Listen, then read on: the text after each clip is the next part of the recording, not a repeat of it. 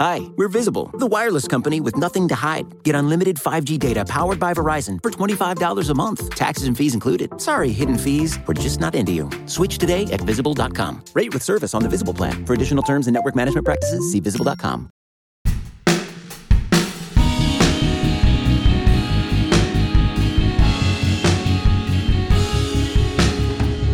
Election season in the United States is heating up, and with it, the debate over the future direction of the country's foreign policy is becoming more intense and more stark. This week, we're going to talk about the Democratic side of the equation, as it's the Democratic National Convention. And that means focusing on who Joe Biden is and what he would do with American foreign policy were he to be elected, as seems likely right now, to replace Donald Trump. We're going to talk about what the implications would be not only for the United States, for its major alliances, for the coronavirus, but, you know, for the future of the world, you know, small stuff like that. That's today on Worldly, part of the Vox Media Podcast Network. I'm Zack Beauchamp, here as always with Jenn Williams and Alex Ward. Hey. How much malarkey is there going to be on this episode? A lot, so much a malarkey. lot, a lot of malarkey. A lot of malarkey. A lot of malarkey. Mhm. Good. I'm. This is this needs to be a very pro malarkey episode. I feel like there have not been enough malarkey jokes uh, in this primary, and there really need to be more. It's very important. A hundred percent. It's we're, we're at a strategic malarkey deficit. Get yourself straight, Jack. that's my that's my Joe Biden impression. By the end of tonight, I will good. call one of you a dog faced pony soldier. I don't know why I said tonight. We're recording this in the morning. It's just uh, we obviously some of us were up late last night working on the Democratic National Convention because we do need to write about it as journalists. It's for those of you and who we'll probably be um, up late tonight doing the same thing. It'll be me. definitely yeah. For for those of you who are not super familiar with the ins and outs of the American political system, this is the week in which the Democratic Party gets uh, unfiltered primetime television airing to make its case by a convention that would normally be held in person with lots of people meeting and talking and chatting. But this time it's basically a giant television extravaganza uh, hosted by celebrities.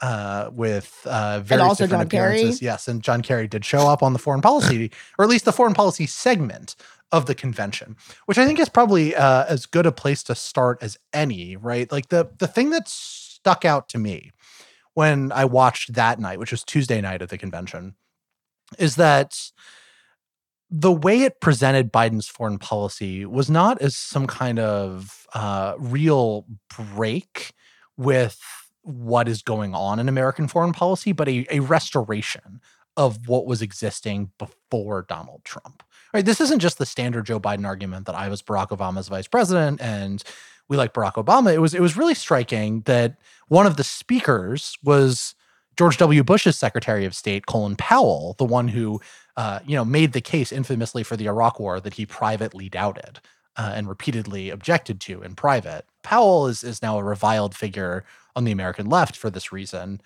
Uh, but but spotlighting somebody like Powell is a way of saying, I think anyway, that there is a bipartisan foreign policy consensus in the United States that existed prior to Trump on certain core issues like American alliances, like the need for the United States to be involved in regions like the Middle East and to be uh, playing a proactive role in solving global problems. And this particular vision of what America's role in the world is will will come back to prominence in the event of a Biden administration. I mean, do you do you share this read of the kind of message he was trying to send there?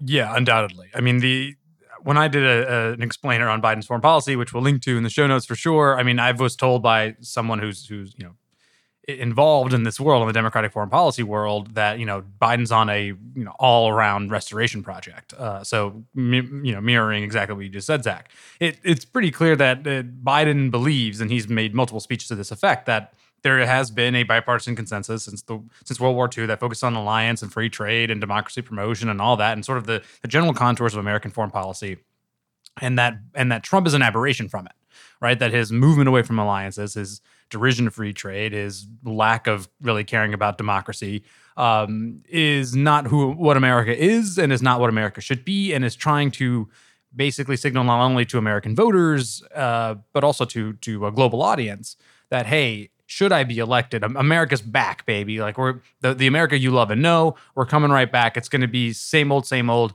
with certain changes based on the you know the the criteria of the day, which is maybe be a little tougher on China.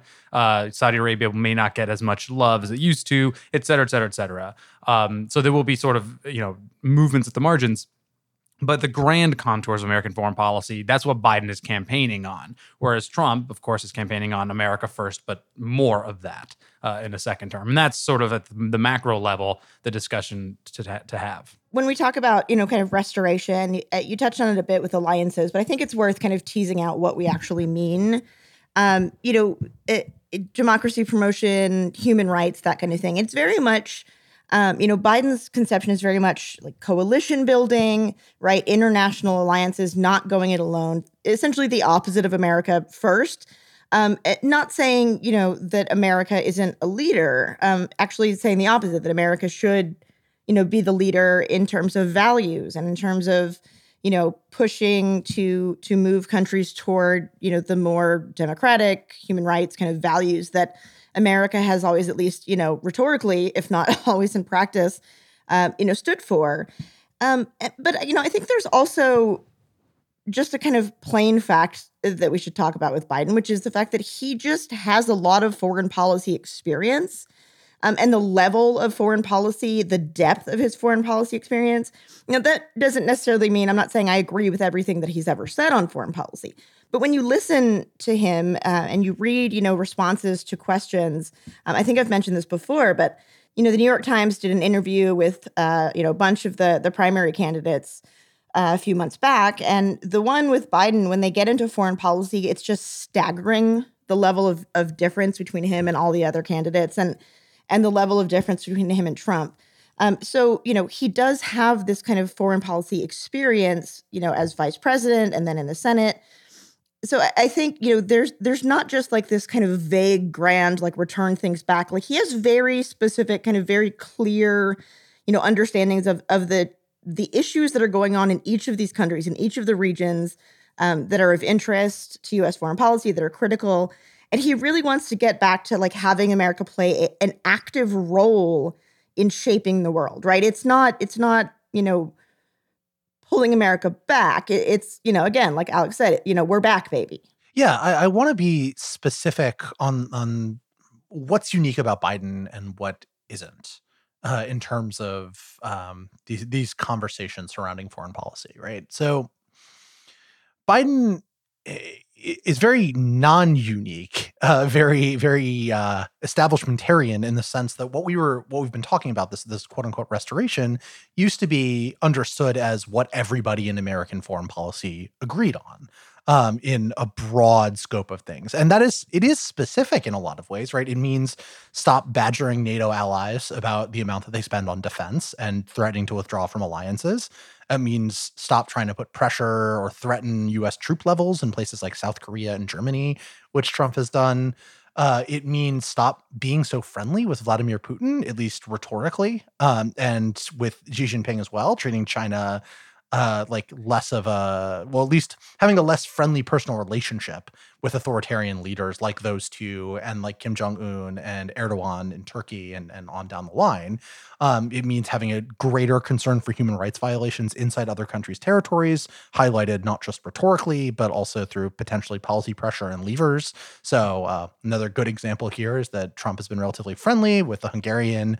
Prime Minister Viktor Orban, uh, that was not the case under the Obama administration when Orban was first taking Hungary in an authoritarian direction, and I imagine would not be the case under a Biden administration.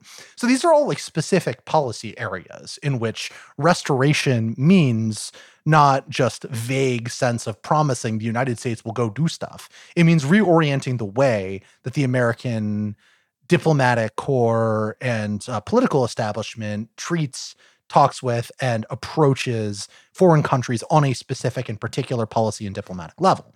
I think that part is is more or less what most democratic presidents would have proposed. Biden though personally has this sort of idiosyncratic foreign policy record. Like while he does have um, a lot of experience, I I, I kind of struggle to figure out what what's distinctive about Joe Biden's worldview as compared to other Democrats. Like you could say that Bernie Sanders had a very, very specific critique of the way American foreign policy had been conducted in the past and wanted to orient itself towards a left take that I think was not outside the consensus I was just describing, but certainly towards the more intervention skeptic, uh, scaling down uh, American involvement in foreign conflicts, less uh, willing to engage in confrontation with left wing regimes, that, that kind of thing. Biden, though, uh, when I think about his record, right, the things that stick out to me personally, and maybe there are other things for, for you too, are sort of at odds with each other. One was this uh, weird neo imperialist plan to break up Iraq to solve the Iraq War in, in, the middle of the 2000s when the insurgency was raging. He wanted to set it up into three different regions a Kurdish region, a Shia region, and a Sunni region. And uh, that is generally something that is, is was understood at the time by most people and is now clearly seen to have been a recipe for catastrophe. Partition doesn't tend to solve uh, ethnic conflicts and conflicts over resources as other countries in the middle east can uh, very very easily attest to and that, that seems to me like a, like a policy that he flagged for quite some time uh, but but would have been quite harmful if implemented, and also represented a kind of American imperial overreach about what you do with other countries that you're occupying, at least in my mind. Uh, on the flip side, though, in the early Obama administration, Biden was the most vocal advocate of scaling down America's presence in Afghanistan, of instead of employing a counterinsurgency strategy that involved escalated troop levels and an attempt to outright crush the Taliban through uh, sort of engagement with the local population, a mirror of what happened in Iraq in the late 2000s.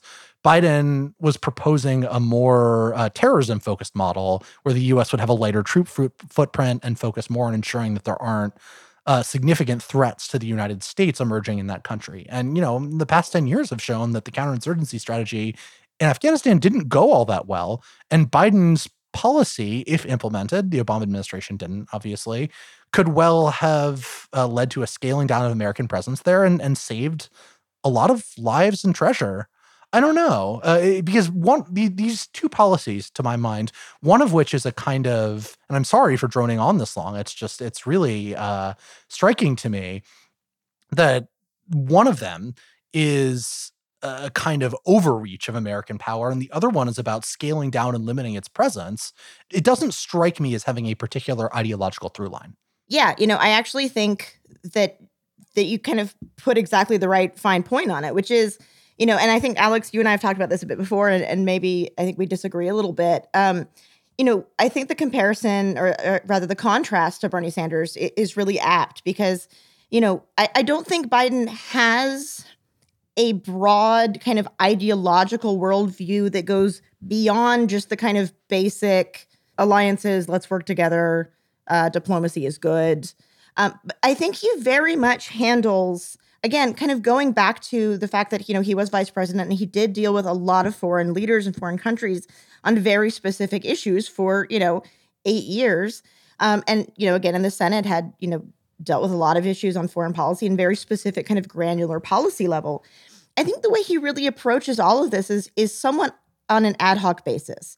Um, essentially, you know, I will deal with each crisis as it comes, or I will deal with each issue as it comes, but there's no kind of overarching like in all cases we need to pull back American imperialism, or you know, in all cases we need to um, promote you know human rights over everything else. In all cases, we need to limit U.S. military intervention. Right? It's not in, the same way. And I, you know, a lot of my criticisms of Bernie Sanders were that he lacked the kind of specific drilling down into policy. Well, he had this kind of very clear grand vision when it came to you know the actual nitty gritty of what does that mean in Yemen or what does that mean, you know, towards Iran or what does that mean towards Venezuela, right? It, it kind of a, a lot of times would kind of fall apart and be like, well, we would uh, do some things, you know, and, and that's not fair. He had more specifics, but but with Joe Biden, you know, when you ask him a question, it's very much, you know, you ask him about China. It's not necessarily put in this kind of grand vision terms. It's very much like, well, here's the issues. And you can see this in his response. He's like, well, you know, they have issues with water. They have too much cadmium in their ground. They have, you know, he said this. He's like, well, they have, you know, Uyghurs in, in concentration camps and, you know, they have issues with Hong Kong and blah, blah, blah. And he just kind of goes into all these very granular issues. And I think, you know, he very much looks at it in a kind of specific, kind of segmented way. And, and, honestly, that was a huge criticism of the Obama era foreign policy was that there wasn't a broader kind of grand vision and that, you know, when you push on one lever, something else moves. And there was a huge criticism, especially in the Middle East, that there wasn't a kind of broader grand strategy. If you remember, you know, the lack of grand strategy was like this huge conversation over and over in the Obama administration, which is like, what is your grand strategy? And they were like, well, we don't have one. We're just going to deal with like the kind of things that are happening. And sometimes they don't always fit together really well. And sometimes there isn't a good answer. So I think, Zack, you know, the fact that he had one kind of really seemingly like American overreach imperialist kind of approach in Iraq and like the opposite in Afghanistan, to me, that that's not surprising for Joe Biden. That makes sense that he looks at one specific conflict and says, what's the best way to deal with that in this way, in my opinion? All right, I'm going to try to synthesize a lot of thoughts I had from listening to both of you. So, one is I think if there's an overarching ideology for Joe Biden, it is a phrase he keeps saying over and over and over again. And I think, Zack, you may have said this earlier, so apologies if I'm repeating. But what Biden says over and over and over again is that America cannot lead by the example of its power, but by the power of its example. So, effectively, like America needs to, you know, walk the walk uh, when it comes to actually being quite democratic at home, when it comes to really you know, working with allies across the board that it can't just be America has a strong military and you do what we want because we're America. It's we also have to show that we're kind of benevolent and we're worth following and and being friends with.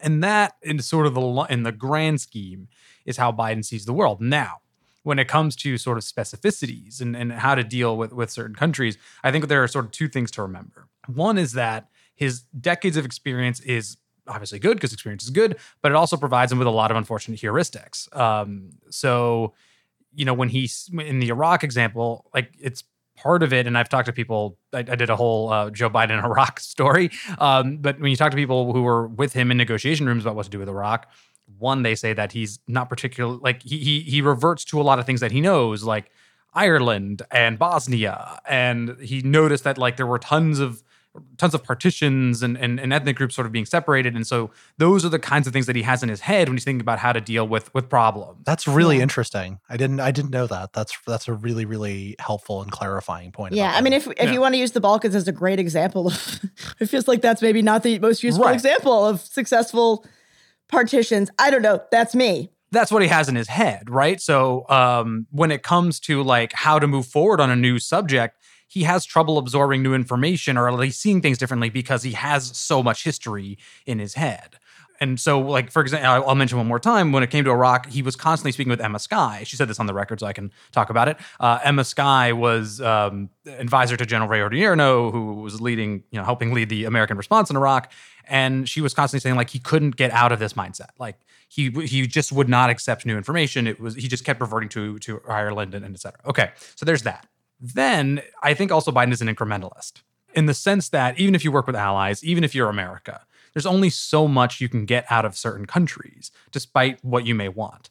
This is a constant criticism of Biden, but I actually find it a strength personally, which is like when he's constantly, you know, glad handing and meeting with people and talking to them forever. The reason he's doing it is because he feels like you can't make the hard ask of a certain leader, whether it's an autocrat or a democratic leader, um, unless you've actually had those conversations and you know you have kind of like two three touch points. It's very sort of consulting in a way. Um, and then on that like fourth or fifth meeting you make the hard ask. And if you get what you, you then you kind of take what you get Biden believes you can only really get what you get. You can't really push to a certain limit. It's why he believes in sort of counterterrorism strategies as a way to sort of keep mowing the lawn of terrorists as opposed to rebuilding a nation to make it no longer accept terrorists. He's very skeptical of, of nation building as a concept. And so when you put all this together, I think you see Biden as a guy who believes that America should like, you know, do what it preaches has issues getting out of his own head when it comes to history, but also believes that you can make very small movements forward. And I think that the, a mixture of those three is sort of the through line in Biden's history.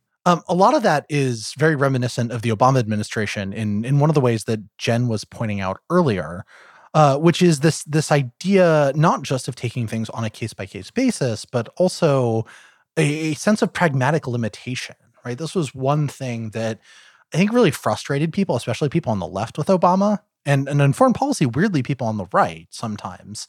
uh, an idea that there uh, were necessary compromises that needed to be made, and that the U.S. should not shoot its uh, ambitions to be so high as to, you know, Yeah. solve all sorts of different problems in one fell swoop. Right? The Iran deal to me is the sort yeah, of the, the Iran deal is the perfect example. Yep Exactly. it's it's one of Biden's well, themes when he talks about foreign policy now. is We're going to get back in the Iran deal and we're going to get back in the Paris Climate Agreement. Uh, two things that John Kerry mentioned in his speech on Tuesday night when he's talking. He was, of course, Secretary of State during that time, so he would tout his accomplishments. But uh, it, those are latter day Obama administration agreements that Biden would almost certainly attempt to re-enter in the event that he becomes president in 2021 and they reflect this idea that uh, while neither one solves forever the problem of climate change or Iran's uh, regional presence or even its nuclear ambitions necessarily, it does make those problems a lot less acute and goes a long way towards helping people in in you know get a handle on the problems created by the underlying problems and that that seems to be reflected in these uh, interviews that you've been having and and with people who know Biden and are close to him. Yeah, I mean, quick caveat on the Iran deal is that um, uh, Biden would only re-enter the Iran deal as long as Iran was in back in compliance with the deal, which they are not at the moment, uh, and uh, would still push for further negotiations. So try to get missiles and support for terrorism stuff in it. Uh, that's the condition that he's laid out. And then to, to carry on what you were saying, on day one, he would re-enter the Paris Climate Agreement and start pushing on coronavirus. That's like Biden day one foreign policy. He's an incrementalist, and so I don't, I wouldn't expect it's going to cause problems because there's this sort of narrative about American foreign policy that we can do great things and we can, we we have. Um, but Biden doesn't necessarily see it that way, and frankly, the world is perhaps too complex and too uh, you know fragmented at the moment in order to create this grand strategy towards something. Um, now he has methods to deal with it. He's going to like um, in the first couple of days or months of his presidency, he's going to try to get some sort of conference with allies in Europe and Asia again to say we're back. Hey, what can we focus on? He's probably going to turn a lot of their attention towards climate change in China. And with China, obviously, you know, Biden is not expecting you know, Xi Jinping goes, "You're right, Joe. We should be democratic. We should get, you know, stop interning Uyghurs, and we should stop cracking down on Hong Kong." But he may get something out of them. And for Biden, he would consider that a success. For tons of people, they would say, unless you get China to completely change its ways, or frankly, like crack the the Communist Party as it is, um, that's a that's a failure. And that's the kind of tension he's going he would deal with as president. Is that it, what he deems su- success is a lot less than what a lot of analysts and a lot of uh, political opponents and even some of his own party would, would want to see. So I've got some some thoughts on that, um, and I, I kind of want to talk about some of the similarities, um, which is not going to sound popular when I just say it like this. Some of the, some of the similarities in, in Biden's approach to Trump's. There are Um, a lot, yeah. Y- Yeah, and and some of the differences, um, and I think you know where we're going to see, you know, we could see some problems. I, I love your provocation, and we're going to take a break. but when we come back, we're going to return to, uh, I think, two themes. Uh, first, we're going to talk about similarities between Biden and Trump, which I'm sure the Biden people will not like to hear. And second, what the hell Biden's going to do about the fact that the world is a mess in the event that he does take over in 2021. Hi, we're Visible. We're the wireless company with nothing to hide. Seriously. Hidden fees? We don't have them. Annual contracts? Not our thing. Great wireless on just one line? Now that's more like it. Get unlimited 5G data powered by Verizon for just $25 a month. Taxes and fees included. That's right, 25 a month every month. Sorry, hidden fees. We're just not that into you. Sometimes the choice is just visible. Switch today at visible.com. Rate with service on the Visible plan. For additional terms and network management practices, see visible.com. Exaggerations and half truths aren't new in politics. But now, with AI, people can create fake videos of candidates to sway your vote. I'm former U.S. Attorney Preet Bharara, and I've teamed up with technology expert and law professor Nita Farahany on my podcast, Stay Tuned with Preet, for a three part miniseries AI on Trial. Our second episode presents the hypothetical case of a hotly contested Senate race that is derailed when the leading candidate is accused of using AI to enhance his performance and hurt his opponent. How are we supposed to know when the technology becomes very difficult to validate something as truth or lies? Do existing laws, policies, and government agencies sufficiently safeguard the political process? political speech is so tightly protected under First Amendment that it makes regulating in this space a real challenge. And what needs to happen to protect democracy in time for the real presidential election in November? When our elections are so close, where it comes down to nail biting endings, a few voters here and there can really lead to differences in outcomes. The episode is out now. Search Stay Tuned with Preet wherever you get your podcasts. Welcome back, worldly listeners. We've been talking about Biden foreign policy as the Democratic convention has highlighted the possibility, maybe even the likelihood, that this guy will be the next president of the United States. Uh, and he's a long foreign policy record to dissect as we've been going over the show. But uh, when we went to the break, Jenn said something that I thought was really striking, which is that she sees a lot of similarities between Biden and Trump. Jenn, why don't you just uh, explain a little bit for listeners who may be skeptical about the point that you're making? Yeah. Um, so a few things. The first is, you know, Biden's kind of very clear um, belief and emphasis on personal relationships as being really important. You know, Alex talked about this before that you have to develop these kind of, you know, contacts and relationships with people before you go for the big ask. And he's, you know, he's said this many times throughout his career. He's talked about it in, you know, his books. That you know, he very much believes that that one-on-one personal relationships are really where the work gets done and where negotiations happen, um, and that you know you find common ground. And you know, obviously, I think that's a very similar approach to to Trump's kind of negotiation strategy on on the foreign stage, right? He has talked about his relationship previously with Xi Jinping, said they had a really great relationship.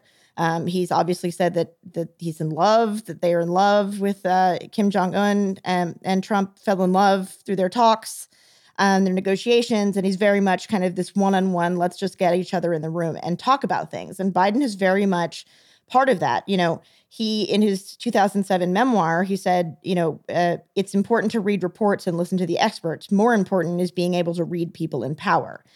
And I think that goes to the the kind of second thing which is again, you know, something that that Alex you brought up with these kind of heuristics, right? These like mental models that that Biden has that he uses to kind of, you know, I mean, we all have these, right? We all have these kind of ways of seeing the world that that we interpret and that we kind of revert back to examples and, and analogies that help us work through things. That's normal, right? The point that you made, Alex, about his difficulty in kind of breaking out of those or in absorbing new information. I think that is a very similar trait in a lot of ways and maybe not to the same degree uh, as Trump, but it's it's very similar in a lot of ways, right? We've heard over and over in the past 4 years that you know, Trump will have these kind of very hardcore set ideas about the way something works. And you know no matter how many times you tell him you might convince him for for that day or that week but he's going to ultimately revert back to what he thinks is the truth. Now you know again i don't think it's i think it's a difference in degree. I think you know trump has a, a much harder time with the truth but i, I think you know, th- both of those things are are very similar. Um, and you know, there was this really great Politico piece recently um, by uh, Alex Thompson at Politico about the kind of Obama Biden relationship. But there was a part in that, you know, that really stuck out to me. Um, and they were talking about how, you know, this piece is about uh, basically uh, Obama's kind of preferring to support Hillary Clinton and her run for president as his successor rather than than Biden. Um, and they're talking about kind of comparing Hillary and, and saying that you know she uh, would would do the reading right before any meeting. She would do her homework. She would arrive prepared. Um, there's this quote that said, you know, in Situation Room meetings, she had the thickest binder and had read it three times. And go on, it goes on to say that Biden was not a binder person, right? He he would show up maybe not super prepared in terms of doing the reading, but would just kind of go off of of his gut and write what he knows, and and he would frequently blurt things out what he was thinking and his aides and even obama would be like what are you? stop talking joe. Uh, i think everyone who lived through the obama presidency remembers that uh, that tension. But you know again that's very similar to trump in a lot of ways. And i think you know we've seen the limits in the trump administration of that personal gut level kind of foreign policy and we've seen how, you know, if you don't do the hard work, if you don't have your, you know, your underlings doing the serious diplomatic work behind the scenes to get things done, and you just rely on personal relationships, or you just rely on, on your gut and you're not doing the readings in the binder, that, that you will maybe run up against limits of of how much you can actually get done. And and that's kind of one of my concerns with the Biden kind of personal relationship approach. So I, I, was trying to find this quote while you were talking, Jenn, that I, I, can't seem to dig up, but it's from Biden's 1988 presidential run, uh, which a lot of you may not remember. What he said was basically a criticism of the Democratic Party's reliance on white papers and 12 point plans. And essentially, it was a kind of anti wonkery, an argument that Democrats need to get past uh, their obsession with policy specifics and more towards uh, reaching people where they are, how they feel about things, uh, what they believe, yeah. and this, this, strikes me as very consonant with what uh, you know you've both been describing in the way that he thinks about the world.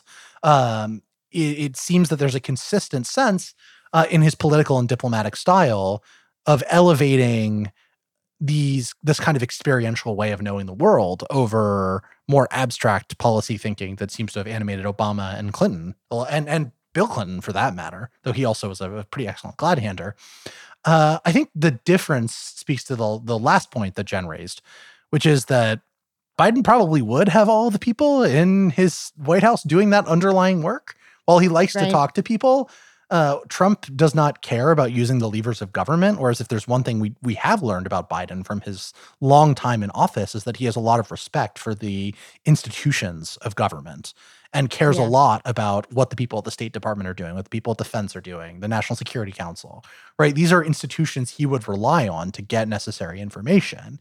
And it's a pretty important point of asymmetry, even if there are some old guy who likes to talk to people who he finds as friendly similarities between the the two candidates in this race. Yeah, I mean the, the line that works for that I think of when it comes to Biden, it's one that I know he and his team have mentioned a bit before, is that it's better to shake 10,000 hands than to travel 10,000 miles. And I think it speaks to this entire thing, right? It's like, yes, you can travel the world, you can learn all you you can, but at the end of the day, it comes down to the one-on-one people in the room, which um, speaks to that sort of Trumpian instinct. Although I would say two kind of caveats to the, to the Trumpy thing. One is where Trump cannot like literally take in information or in fact what he believes blocks out anything biden filters new information through what he already believes and that can lead to similar outcomes but right. i think that's an important difference. Yeah. Yeah that's that's a good point. The second is and, and to, to what Zack was alluding to is like a lot of the people, a lot of the people that Biden would have in his administration have served in government before, um, have were, were from the Obama administration, know how this works, and so even if Biden has his own sort of top level views, which of course do filter down and, and people serve the president, like Biden's just going to have a lot of experts working across the board, and so that helps actually run affairs of state. So when we when I when I think about sort of a Biden sort of administration, I think of you know a, a guy who has preconceived notions who will you know and and who desperately wants to run foreign policy unlike certain presidents. Obama was was a little hesitant to run foreign policy himself. Biden's going to want a big hand in this and it's probably what he'll have a lot of um, most interest in more than anything else. And so the fact that biden will have you know people who know what they're doing across the board doing the work that actually is a is a step forward. That actually is, is a big deal um, what what the results will be, of course, is left to be determined. But that is, I think, an underappreciated point that this will be, uh, should Biden win, a pretty expert filled administration. That brings us to the last thing I really wanted to talk about, which is like day one Biden administration. Everybody acknowledges that the top issue is going to be the coronavirus right? And this is, well, uh, in many ways, a domestic American issue. A lot of the problems with the American response are, are purely the result of domestic mismanagement. Uh, there's a huge and potentially even growing international component to it uh, surrounding vaccines, as we talked about on the show uh, last week, right? So the question is, uh, and and you know, not just vaccines, also travel restrictions. Like this disease doesn't adhere to national borders, to funding of the WHO, which the Trump administration has, you know, they're threatening to pull out of the WHO, which a Biden administration would would certainly re-enter. It's like what what does the world look like in January if you have Joe Biden running point on the global coronavirus response? Versus uh, continued Trump administration. Foreign policy wise, I mean, you that's that's a tough one because you do have a, you would have a president who would like model the right behavior, would sort of try to push on all levels of U.S. government to get uh, vaccine and, and, treatments and, and sort of get people to to abide by social distancing. Foreign policy, I, I would imagine um, in Biden's sort of you know work with allies is sort of if every foreign policy issue is a bunch of circles, like at the center of each one is work with allies. I would imagine in his sort of you know conference of getting Asian and European allies and South American and, and African allies together, it would be how do we like coordinate uh, a global coronavirus response? Are there sort of global rules we should all follow? Is there um, ways that we can already set up channels now to distribute vaccines or treatments, or you know what are what are possible global guidelines we can have for bringing back travel and certain economic um, supply chains, whatever that may be. Um, that sounds like a Biden thing to do, right? Get everyone in a room, shake some hands, talk it out you know, kumbaya it a little bit, um, which of course Trump has been resistant to. I I would assume that would lead to certain progress, although who knows how far down the rabbit hole will be with the coronavirus at that point, and who knows how many actual like ways he you know he personally with his leadership can can make things better. But uh, I would imagine just policy wise, like if had Biden been in charge since the start of this crisis, I would imagine that would have been the course he would have taken, and perhaps one could imagine we'd be in a better spot. It'd be hard to imagine a worse spot than we're in. Yeah, I, I totally agree um, on in terms of working with allies. You know, uh, as we talked about, you know, on the show last week, that kind of dangers of vaccine nationalism and this sort of, you know, every country for itself. Uh, let's make sure my people get a vaccine first. Um, you know, kind of issue. I don't think we would see as much of that from a Biden administration, right? Of course, every president is going to want to make sure their country is taken care of. I, I don't mean to say that he, you know, wouldn't be concerned about that. I'm sure he would. But you know, as as Jen Kirby, our, our colleague who is on the show, um, has written about extensively, you know, there are these kind of kind of cooperative uh, groups that have come together. These groups of countries who are kind of opting in to this system of making sure that you know basically no matter how rich or poor you are as a country that if you kind of invest and, and, put into this kind of pool of investing in a whole bunch of vaccines that you will make sure that you will get whichever vaccine kind of works um, and it's essentially designed to make sure that there aren't these massive kind of global disparities between the rich and the poor in getting access to a vaccine. And I think that's a really important thing. And I think you can obviously see that the Trump administration is not the kind of administration that would be super in, in interested in being part of that, right? And we've seen that already. Um, but I could definitely see a Biden administration, you know, either coordinating something similar or you know trying to to think about ways for the U.S. to participate.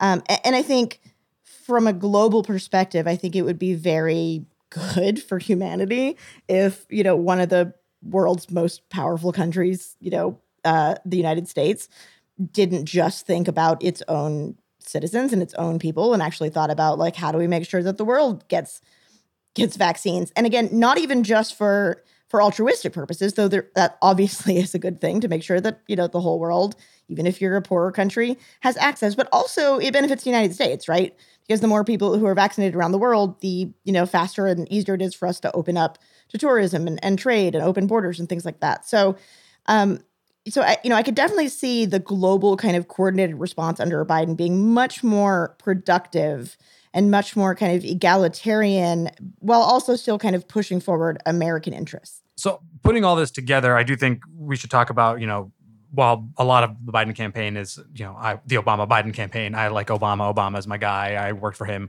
Um, there is uh, a big difference between them, and, and, I'll keep this at a pretty high level just because of time. But there's a book called The Long Game by Derek Chollet about Obama's foreign policy, and, and the basic point of that book was like Obama's vision was like if you turn the ship of state two degrees over the long term, that ship ends up in a completely different destination than than it would otherwise. And and the implication of of, of that book and, and then that sort of analogy was to say that Obama did have a completely different vision for American foreign policy in mind. That he hoped America's relations with the world would ultimately change based on some adjustments he he would make in his time in office. I really don't think Biden sees it that way. Um, like like I've said now a couple times, I think he's an incrementalist, not in the way that Obama thought of it. Like I, I change a few things of the way American foreign policy operates, and therefore we're in a different place down the line. I think Biden wants to work within the usual framework, within the historic framework, make a couple, you know, important changes and, and, and push on certain areas, but just to kind of make certain situations better, not ultimately reform American foreign policy, which was, I think, an underlying uh, goal of Obama's. And so that's sort of their major switch between them. And where Trump tried to remake American foreign policy was to take it all down and rebuild it in his image. So I, Biden is not in the middle point. Um, Biden is much closer to Obama for sure, but he is between those two. Um, I would say in terms of like where on sort of the spectrum of a presidential thinking on on traditional foreign policy. Yeah, th- there's one last thing I kind of want to say on that, um, and I actually wanted to bring this up earlier, so I'm glad we kind of got back to it. You know, in the comparison to Trump, I think in a post-Trump presidency world, that incrementalism is going to look really different than it did before Trump, right? Um, I think on one, you know, on the one hand, there could be, you know, a, a very big kind of global sigh of relief that you know things aren't going to radically change from one day to the next in the way that you know they often feel like they do with the Trump administration, right? Um, just randomly deciding to talk about buying Greenland, for example, or you know even broader things like full on. Still a good idea. Know, I still think that's the most defensible thing Trump has done in foreign policy. It's a great idea. I genuinely want Greenland as part of America. Anyway, not my point. Um, but you know, in, more, more seriously, you know, I, I also think, on the other hand, that Trump has to some degree shown. I think, in particular, on China, the limits of incrementalism or the the limits of not trying to go hard and shoot for the moon and and really just say no this is this is not okay. This is what's happening with china. We need to go hard. This incrementalism is not working. And i think you know trump's willingness to just burn it all down and say this isn't working. We're going to do something radically different. I think in some cases you know could actually end up showing the kind of incrementalist slow let's do a little bit here and there to be I don't want to say weak, but to, you know, maybe a lack of, of boldness or lack of vision, which is not to say that Trump has been successful in doing all of this. That's a, that's a difference. But I do think, you know, in a post-Trump world where we we've seen the Trump administration just really just say, you know, I don't care if it's ever been done before, we're going to do it. Um, I do wonder, you know, what that kind of slower incrementalism looks like in that world. And that's where we're going to leave you today. I want to thank our producer, Jackson Bierfeld, for all of his hard work on the show. And I want to encourage all of you to rate, subscribe, and review Worldly wherever you get your podcasts. Uh, you know, we'll see you next week then, where we'll be talking almost certainly about Trump's foreign policy on display at the RNC. Bye. Malarkey.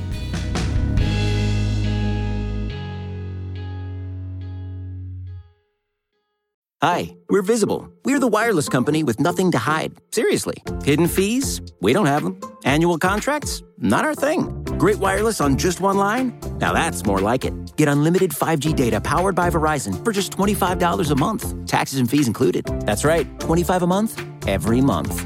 Sorry, hidden fees. We're just not that into you. Sometimes the choice is just visible. Switch today at visible.com. Rate with service on the Visible plan. For additional terms and network management practices, see visible.com.